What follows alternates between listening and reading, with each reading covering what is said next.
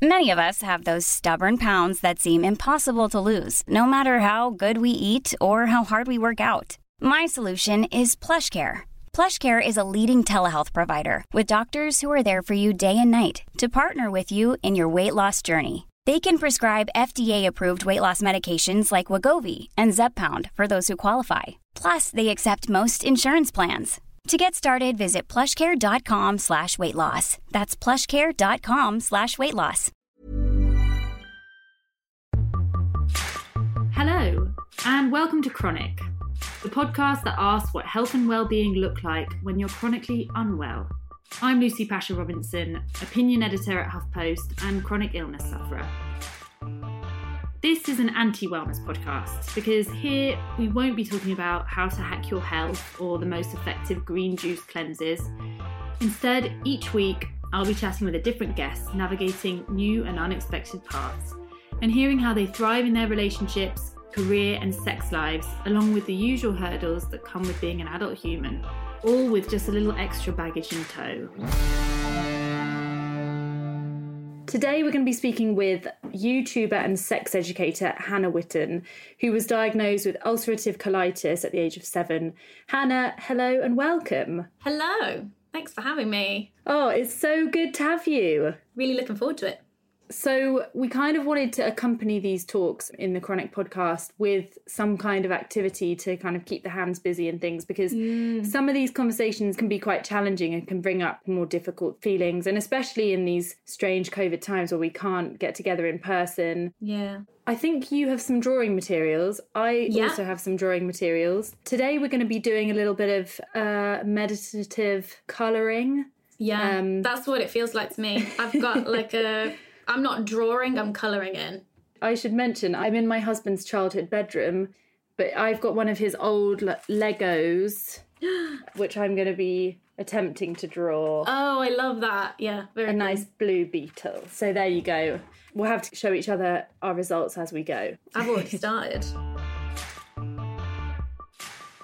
So, Hannah, you've got a stoma. You've had a stoma since your surgery in 2018. How did you name your stoma? I believe you gave her an interesting nickname. Yeah, her name is Mona, M O N A. And this came about when I was still in hospital after the surgery, um, recovering, like getting used to everything, really high on lots of morphine. And also at this time, I was watching and consuming a lot of content online of other people with stomas to kind of get a sense of what my new life was going to be like, really. And quite a few people talked about naming their stomas, and there was a lot of alliteration, which I like played around with, but I was just like, nah, this that's been done, that's been done. And in that first like week of my stoma's life, she was so noisy. I mean, she still is like occasionally like noisy and people if they're like close enough to me will hear her like farting and pooing and stuff um but that first week like my whole body like adjusting to this new digestive system um it was loud um and so I called her Mona because it was like she moans a lot, but then also it's a nice name, and then also it sort of rhymes with stoma, Mona the stoma. Wow, so that first week of like embarrassing noises and things, that must yeah. have been quite a lot to come to terms with. How did you how did you kind of confront that embarrassment at the beginning? Uh, being really high on drugs, maybe. like, I think in that first week, I just remember being so grateful for my health because before that surgery, I was so ill and I was in so much pain. Um, and granted, like post surgery, I was still in pain, but it was a different kind of pain. Like, I didn't feel ill anymore. Um, and I don't really have a better way of describing it, but it was like waking up, and even though, you know, I had like wound pains because my stomach had been sliced open, in my body and in my mind, like it was like this fog had just completely lifted. Um, and I like felt like myself again, whereas I did not feel like me before that.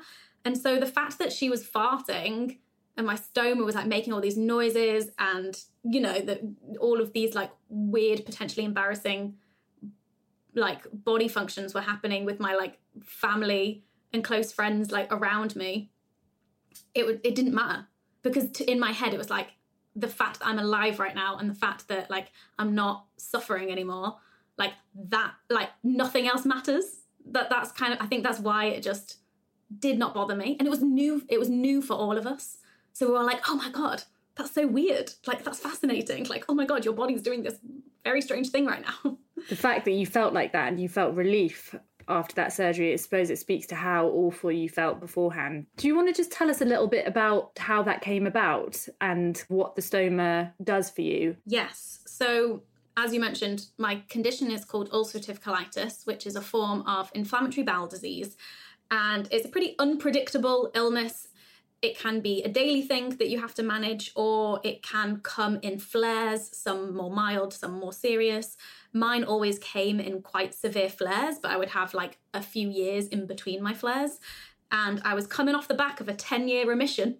And then, I don't know, something happened. My body was just like, right, you've you've had your fun. We're now going to give you your worst ever flare up ever in your entire life. But basically, the symptoms are abdominal pain, urgency to go to the toilet, diarrhea, blood in the diarrhea, and then like fatigue, sometimes vomiting. I was also vomiting, and I ended up being hospitalized and was in hospital for about two and a half weeks, feeling the worst I've ever felt, physically, mentally, all of all of that. None of the drugs were working. I wasn't improving, and then I had to have emergency surgery basically to have my stoma fitted. So they removed my large intestine, which is the diseased part of my body. There's lots of different kinds of stoma. Mine is called an ileostomy because it comes out of the ileum. And so I basically have a piece of my small intestine on the outside of my body where all of my waste comes out of and then I have a bag attached Yeah. to my body that collects Yeah. the waste. There's always weighing. Yeah. So I have endometriosis and I was diagnosed when, in 2014 and people obviously have a lot of opinions about chronic illness and that always comes with in my experience a lot of unsolicited advice. um, what has been like some of the annoying stuff that you've encountered since you have the stoma? honestly like a lot of the advice that i've been given about living with a stoma has been really good because it's come from other people who have had stomas or currently have a stoma. So that advice i really appreciate because it's like oh this thing has helped me. Maybe it'll help you. Um, there was a lot of unsolicited advice about diet. Like people talking about my lifestyle before i had surgery basically being like well maybe if you ate these foods you wouldn't have had to have surgery. And like you should have known better. So infuriating. it's just saying these really like unnecessary unhelpful entitled things about my body and about my health it's quite minimizing, isn't Yeah. it? Like you didn't ask for this, there's nothing you did. All of us have a certain amount of luck or bad luck Mm. in terms of like the health that we have. especially like around something that was like such a traumatic experience for me such a life-changing event that ultimately i actually had no control over and then people insinuating that actually i did have control over it and i made bad choices I think this is a really interesting topic around like the why of of why people feel that they need to intervene like that or need to explain your chronic illness in some way. I wonder if there's just like a general societal discomfort with the idea that, that someone might be chronically ill and, or there might not be a cure for something. I think there's a comfort that maybe people have if they can explain everything away by personal choice, because then they might feel like they're immune to anything bad happening to them that is out of their control. You know, if you're living within a, a framework of any bad health that others have, that was because of their lifestyle, that was because of like who they are, that was because of, you know, whatever reasons. If you live within that mindset, then what you're actually doing is, is just telling yourself, like, I can stay healthy if I make all of these choices and I do all of these things right. Um, I think that really feeds into like our whole narrative around wellness in general, like the way that we talk about wellness and well-being, it very much relies on the person and society in general having perfect health. I don't think that there's, that there's much room in those kind of conversations for imperfect health or living with a condition that may, sometimes makes life more difficult, um, but still wanting to optimize your well-being. Is that your experience as well? yeah, I think it's a, a, a weird one because it's like that's striving for perfect health to me now i'm just like that's ridiculous that doesn't exist but having a chronic illness and being someone who's disabled but also being someone who like I, just, I just i know that health fluctuates. Like i've been worse. Like i've been in a really severe flare up so to me like that is like really really bad poor health. But that doesn't mean i'm at perfect health now. Like i don't have a colon. Like um, but i would still actually consider myself like healthy right now even though i also would consider myself a chronically ill person. So like i don't think it's this black and white thing of healthy unhealthy. Um, i think it is a spectrum and it like varies from person to person and throughout your life throughout the day you know um how you're feeling and this like obsession with health and like you know you people will say like as long as we're all healthy and happy everything's fine you know like that's mm-hmm. a, and that's a sentiment that is really well meaning you know my family members you know all say it. Um my great grandma before she passed like health was like the main thing that she would always wish for her family. Um and it did make me think of like oh is is life like within that mindset, does that mean that life isn't worth living if you aren't perfectly healthy? Of course not. Um, mm. But as someone who has like been severely ill and then woken up from a surgery feeling infinitely better and really grateful for my health, I also know that like health is important. So like, mm. but it is this like balancing act of really like I guess understanding like what do you have control over, what don't you, being grateful for what you have, and knowing that it varies throughout your lifetime, basically. I, I, feel similarly, actually. I would say that I am healthy right now, but I still live with a chronic health condition. Whereas I, I've definitely encountered people that have struggled to accept that health is changeable. yeah. Or you seem to be very much. I'm sure you have your bad days, but quite at peace with your health and where mm. you're at. Tell me about that period post surgery where I know you didn't feel so resilient and you were feeling really low. Yeah, so that was after my second surgery, which was another emergency surgery five months after my first one. Um, and that was because I had adhesions in my small intestine, which is basically where like the scar tissue from your first surgery gets all attached and caught up in your small intestine and it gets so knotted that uh, you can't actually pass through mm. any waste. And so I had horrible cramps and everything was coming up out of my mouth. Um, and that can be really dangerous. And so I had to have emergency surgery. Like literally, like went into A and E on Monday, was in surgery on Wednesday. Like it was like, um, but yeah, I remember feeling uh, really mentally low after that surgery because um, I had worked so hard not not worked so hard but i had i felt like i'd come a really long way in my recovery from my first surgery like physically my like i was you know I, I kind of like had mobility issues after my first surgery it took me a really long time to be able to stand up straight to be able to walk for more than 10 minutes by myself I used a walking stick a lot of the time. Like my recovery took a long time. Um, but mentally, I was great because I was comparing it to my mental state when I was really ill, I was just like ready to like get back to my life. But then what happened with the second one is that mentally I was terrible. Mentally I was just in a state of despair of like back in hospital, back having surgery. Like what's the point if this can just happen again? I had never heard of adhesions before, so it wasn't even something that was that I was aware of that could happen because it is quite rare yeah, so I just remember feeling really mentally downtrodden after that. Mm. Back to square one, like, what's the point? But as soon as I started to notice that my physical recovery was faster than it was the first time around, I was like, this is a step back, but it's not as much as a mm-hmm. step back as I thought it was going to be. That's interesting that even though physically you were in that worst place the first first time, the second time had a worse impact, I suppose, on your morale and and feeling that you could overcome in your conversations with people around chronic illness, do you think that there's like a presumption of trauma there? There's maybe like a sense that you live with feeling that there's something wrong, that something is a little bit broken. in terms of living with Ill- with illness? Yeah, obviously, like I I do have a lot of that from the recent time of being really ill and surgery and everything. Um, but the way that I think about like feeling wrong or broken is uh, that mindset just does not help me.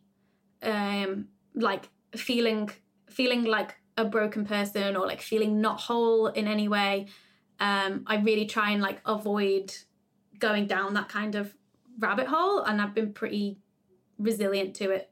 Um, but I do, I do acknowledge that there is like not a piece of me missing in a spiritual sense or like as a like in a person sense but there is a literal organ missing. But i say that in a kind of like mm-hmm. matter of fact biological like tongue in cheek kind of way. And for me personally it really helps in my recovery and it helps in my self-esteem. It helps in my like sense of self to own that to like really really own it in a way that like I maybe bring it up with my friends more often than I should. Like I'm like, did you know I don't have a colon? Um, and yeah, I got you know got some like not great medical stories. Yes, I was also an ill kid. It wasn't fun to go into the hospital every single day, but also I was still a kid. Yeah, yeah. And it's refreshing to hear, you know, those experiences of people that that have lived with challenging things but actually mm-hmm. have been like, no, actually this has just been part of my life and I'm dealing with it okay. yeah. One thing I want to talk to you about, because I know we both share views on this, is belly buttons. Ooh, yes. uh, every time I've had a surgery, I've had three surgeries, they go in through my belly button. And mm. every time I wake up, I have a new belly button. yeah. And which is like a really just like a strange experience to look down at your body and and not kind of recognize it. Having mm-hmm. to reacquaint yourself with this new thing that has always been like a defining feature of your torso. Yeah. Um i know that's also something that you struggled with. Yeah. So um yeah i didn't have keyhole surgery. I had um open surgery which means they like cut it, my scar goes from like a few inches above my belly button to a few inches below. So basically they cut right through my belly button on both occasions. Um, and yeah, it's it's very weird. My belly button for ages was just like this diagonal slit. Like it didn't it wasn't a belly button anymore, but like more recently I've actually noticed that it's kind of like opening back up again and I'm like, "Oh, hello, friend." um, but but I actually I was just thinking about this of why I think the belly button thing is so weird. And I think it's because that was where you were attached to your mother in the womb, like through an umbilical cord. And it, it's a really old episode, but do you ever see that episode of The Simpsons where there were clones? Yes. And in the episode, the way that they managed to figure out who were the clones and who were the real people was that the clones didn't have belly buttons. Yes. Because they were weren't manufactured in a womb. And so and that always comes to mind because like to me having a belly button is being human, right? Which obviously is mm. not true because some people actually just don't have belly buttons for whatever reason, or like have had surgery, or you know, so many different things. Um, but in my head, I'm like, oh my god, I'm a clone. Like I don't have a belly button. it's so weird. That's what it like symbolizes for me a bit. That is so weird. It's a it's a weird one because I have the scar and I have the stoma, but I also think that the surgery has just like changed how my stomach how would you say lands I don't I don't really have carries itself. Yeah, how it carries itself, how it moves. Like I I always felt like before I had like one of those baby round stomachs where it was all kind of smooth but bloated. That that was like my normal natural stomach where it would kind of like sit. And now it's a bit more like lumpy and bumpy and has a pouch and you know like where it kind of like pokes out over your pubic your mons mm-hmm. pubis yeah and yeah and so it's just like that's new to me as well of that my mm. my stomach has not only got these new adornments uh but a new shape one thing i definitely am aware of is like you can fall into a rabbit hole of looking at old pictures of yourself of those old pictures of your tummy with your with your old belly button and um, your old shape. Yeah i try when i talk about it and when i think about it i just i really try and just think about it really matter of factly. Rather than uh, uh, attaching or projecting any like emotion or morality to it. And uh yeah i you know i now and then love posting pictures in bikinis and and in uh, my underwear like online and stuff. Um and so there are there's a lot of evidence of my old body. And yeah i just i occasionally find myself going down this rabbit hole of like looking at those old pictures and being like oh look at that like untouched stomach that's nice and smooth and oh look at that belly button. Oh look at that like piece of skin that doesn't exist anymore. Like that i don't i don't actually get to see that area of my stomach. Like it's hmm. always covered up. Um yeah and i just like end up feeling just like deflated and sad. And then i always hmm. puts you in a mindset of loss as well hmm. of that you've lost something. I think it's really easy as well to like glamorize that period, like bef- pre-surgery or or pre-diagnosis, whatever Yeah. that might be, and think, oh, those were the heydays, and I didn't have any problems then. And mm. looking back at old pictures of before I was diagnosed, I was I was diagnosed when I was 24, and so I've got like mm. loads of pictures of me in, on like beaches in my very early 20s, which now as a 30 year old woman to compare myself I have to remind myself, like, mm-hmm. you also kind of like mm. hated your body then too. Like, mm-hmm. you're you're also just like a a woman in the West that has internalized a lot of shame, um, you know, around around bodies, and that's kind of a lifelong process in lots of ways. Yeah, I would think that too as well, actually. Of like, but then that would also like send me down this other rabbit hole of like, oh, why didn't I appreciate that body when I had it? And then I'm like getting angry at my past self and like shaming my past self for like having body image issues. um, so yeah, it's just like it's all this like any any kind of comparing my body or comparing how I felt about my body to my past self. For me, it's just like not helpful. Like that is in the past that it, it doesn't matter anymore. Like what I do next and how I feel about myself now, that's that's what matters. Yeah, quite right.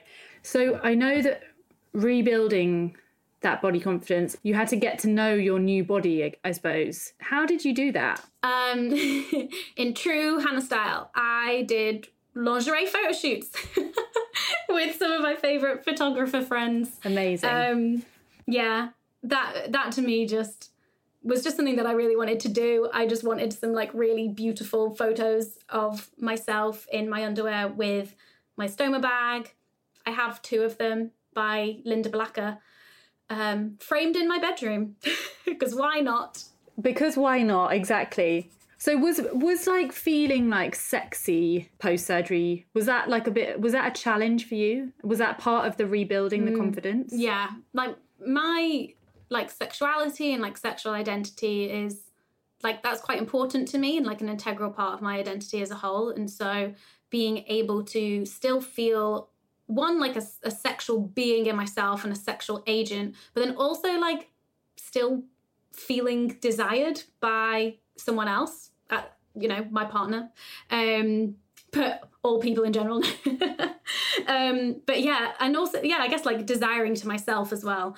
Um, but yeah, that that was also definitely a part of it and and important to me. Not just to kind of prove to myself that I was still sexy, sexual, like desire desirable, like whatever it was, um, with a stoma, but also kind of to also show to other people, like, hey, disabled people are sexual beings. Disabled people like have all of these different facets to their identity. What about the stoma specifically when it came to your sex life? What kind of concerns did you have introducing that third party almost? Yeah. Honestly, my partner was like so great about everything. I'd just been in hospital for a month. So, like, even though our sex life was something that um, was up for discussion, it was more my physical recovery from the surgery that kind of was the main thing in our sex life. Like, I, because of my surgery and because of my lack of abs, I couldn't orgasm. That was like something that I didn't really consider would happen, but I was just like, I can't, like, I do not have the muscle ability to like push myself like over the edge and I was just like oh my god I've lost the ability to orgasm What that must have been alarming at first for you. it was it was terrifying So then, by working on your abdo- abdominal muscles, that was able to come back. yeah it was just part of my like just general recovery like as I was able to like start to stand up straight like walk for longer um eventually I was able to also orgasm. Um but yeah also just like the reassurance of just like do you still find me attractive? You know like th- those those questions just like even even like today like two years two and a half years after getting a stoma like i still occasionally feel like the need to ask that. Even though i know the answer but i just kind of like i need to hear it. Um but yeah that kind of like reassurance of like no i still find you attractive. Like honestly doesn't bother me at all. Don't even notice it. Um and i think with sex as well like it the stoma itself like now that i'm like recovered physically um the stoma itself like just doesn't really come into it at all. Um there's like a little contraption on the bags that i use where you can like fold it in half because of the velcro so it kind of like um becomes smaller. Um i tend to have to empty it beforehand but in the same way that someone might need to go for a wee before sex. Um but one thing actually it has done is it's opened my eyes to the world of um crotchless underwear. So like yeah just like wanting to kind of for lack of a better phrase, sex it up a bit. Just kind of like explore things that I wouldn't have explored before, but I was just like, hmm, what if I bought something that was like really sexy and like covered um, my stomach in a way that um, held down the bag so it was out of the way, so it wasn't like faffing around with it, but still had access all areas. And honestly, it's been a been a game changer. Love them. That's so interesting. Like having to, like, I bet a lot of people don't even put that much thought into their sex lives, especially if they've been with their partner for a long time. Or I suppose something like this, it kind of forces you to think, like, okay, well, th- there are some adaptations that need to be made, or that I would like to make, and it, I suppose it, it, it, it. w- Did it bring you closer? Um, yeah, I think it just kind of allowed us to kind of start from scratch again. So we were pretty long term, pretty like serious, like at, at that point, even though it still was like quite early days. And I think sometimes you can get into a bit of like a sex routine. And then the fact that I came out of hospital, like we had to kind of like start from scratch again in terms of like learning what we liked and, you know, getting to know each other's bodies, um, learning what we were able to actually do together that you know like what positions could i be in? What would and wouldn't cause me pain?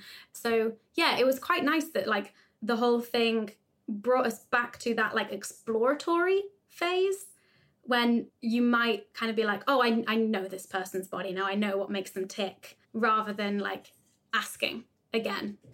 One thing that I, that I encountered um, through going through surgeries and especially like having a gynecological condition is I ended up feeling like that whole zone was like quite off limits and quite um, everything had just been really medicalized for a really long time.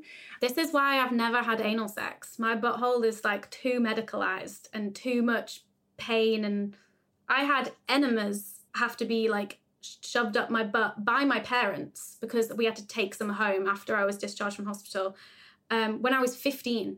So before I'd even ever had vaginal sex, I had my parents inserting things into my anus. So like that zone for me is just like a non-erogenous zone. I'm just like, nah. Well, I saw um, a women's health physiotherapist for quite a long time to rehabilitate my pelvic floor muscles because sometimes with endometriosis, like that whole area is so oversensitized that your pelvic floor doesn't know how to relax. Wow. So is it just tense yeah, all the time? Yeah, exactly. And it's something that more often than not is associated with post childbirth, like pelvic floor dysfunction. You think of like incontinence and things. But one of the things that she had me do, which I was like quite resistant to at first, was um she was like, Look, Lucy, like it's really common to feel that that part of you like your vulva and your vagina it doesn't belong to you anymore like because you know that it's been so medicalized for so long I want you to go home and get a mirror and just like, you know, have a look. Like very strong like 70s sex sexual revolution vibes. Um Yeah. and at first I was like really resistant to it because I just I and then I started thinking about why and it was because I'd got this idea of like oh no that's really off limits and that's like a scary place and and um Yeah. I, and I'd kind of even like imagined it being this like really grotesque thing because of I think because of all of the surgeries and the pain associated with with the conditions that I developed and um but actually I did it and it was it was like so eye opening because it it wasn't what I imagined. It was like, you know, perfectly fine looking. There was like nothing monstrous about it. And and it wasn't even really a sexual thing. It was more just like allowing me to reconnect with like parts of my body that had that I had I had kind of disassociated from. Um Yeah. and so I told all my friends about it. Even like friends that don't have don't have illnesses. just like, guys, Yeah. here's a pocket mirror yeah, for you. Pocket exactly. mirror, go, fact, go, go. you should do it. Maybe, I bet you've done it, Hannah. I've I've sat on the floor in front of one of my full length mirrors and my legs spread, just Yeah, like see, rummaging. Just You don't need me to tell you the sex educator to do that, but um, Yeah, no, I really love just looking at myself naked in the mirror. It's like not a sexual thing, but it really is just about like looking at my body for what it is. Kind of like what I was saying about being really matter of fact rather than assigning emotion to it or or or focusing on what I think my body looks like in my Mm. head. Because we all have like an imagined body and then we have like our actual body. And so for me, it's about really just like facing my actual body and just like giving it a jiggle and looking at it from all different angles and really just like acknowledging that my stoma bag is there, but also just like really looking at my body as a, as a whole. hmm. And it, it doesn't have to be super intense. So, like, I, most of the time, I clock myself naked in the mirror because I'm just like getting ready, you know, in the morning or I just go out Yeah. of the shower. But, I, and then I just like clock it and I'm just like, oh, there's me. Um, so it, it can be an intentional thing if you like want it to be a really intentional thing. But I think for me, it's not just like necessarily about like, okay, and now I'm going to intentionally take my clothes off and like stare at myself in the mirror but just like just being Mm. naked and like being with my body and there just happens to be a mirror Mm. there allowing that space for that Yeah. to be a comfortable thing and a natural thing. yeah You actually told me about this last time we spoke, but there's there is a study that proves a link between viewing images of non-sexualized nude bodies and positive feelings towards your own body. yeah there was a, a tv show i think it was channel 4 one naked beach is that the name of a show that research is what like inspired them making that mm. show basically. So that's what that, that show was like based off which was that they took people who had like low self-esteem and like body image issues and made them hang out with a whole bunch of like people of all different shapes and sizes who were all naked. And you know the the participant didn't have to get naked if they didn't want to but it was just about hanging around other bodies and they did lots of activities. So they would see naked bodies in movement and being joyful. And yeah it that is like proven to boost your own body image That's amazing. I'll have to watch Naked Beach. That Yeah. sounds quite entertaining. But we're, we're so um, scared of nudity because we immediately think it's sexual. So we just kind of like have an aversion to it. When actually, like, the more like naked bodies that we saw in non sexual contexts, I, I honestly think the fact that I saw my parents naked so much as a child and growing up is one of the reasons why I have, I, you know, I've got that good solid foundation of body confidence. Because my parents would just like walk around the house naked, like in between the bedroom and the bathroom, just like wouldn't care that their children or teenage daughters saw them. They were just like, lump, lump, lump. Uh, some people don't just get naked in their own houses, though. There are nudist com- communities, Yeah. naturist communities. Is that something you would ever consider dipping a toe into? No, I don't think so. My grandparents were nudists, though. My mum says that they were very embarrassing and horrific teenage Oh memories. my god, did she have to go as a teenager? Yeah, so they would. I think my grandparents would like take my mum and her sister on these like holidays to nudist beaches. But but I've been to Germany a few times, and like they are uh, out like on the outskirts of Berlin. There's lots of like lakes, and there's lots of people just like sunbathing naked. There's something so liberating about that, and like it removes a level of pressure, I suppose, in a way as well, of like feeling that your body is being scrutinized all the time. Um, Hannah, that is such a good tip. Thank you for sharing that with me. Obviously, I've I had my own experience with my mirror vag story. Um, but I'm definitely going to be giving that a go. Um, of of uh, just spending a bit more, perhaps mindful time appreciating my naked form. Go for it. I You're will. welcome. So, lastly, I just want to ask obviously, this podcast is all about living well with imperfect health. Mm-hmm. Um, and I would just love to hear what does living well mean to you? Um, so for me, I think living well and living with you know good health, whatever that means, um, for me is about acceptance, accepting, you know, my body, accepting my health or lack thereof, accepting what I'm able to do, especially like during my recovery when it came to working and socializing and all all of the things that we value in society in terms of like being productive and being busy. I think being ill has like taught me the value of rest and the necessity of rest. But yeah i think for me living well is about actually listening to my body. What you know like whatever my body is telling me like accepting that to be what actually i need rather than fighting against it. So, we've come to the end of the podcast, and it's about that time that we need to reveal to each other what we've been drawing this whole time. Hannah, I can still hear you furiously scribbling. It's too late. Pencils down, Hannah. Okay, one, two, three. Ta-da! Oh, yours is really I mean, nice. that looks that looks exactly like the you got the shape spot on. This has just proven what we suspected, Hannah, is in that we cannot multitask. Thank you so, so much, Hannah, for joining us. It was an absolute pleasure chatting with you. Thanks for having me. This was great. If you want to find out more about stomas, ulcerative colitis, or sex education, look Hannah up at Hannah Witton on YouTube, Instagram, and Twitter. The end.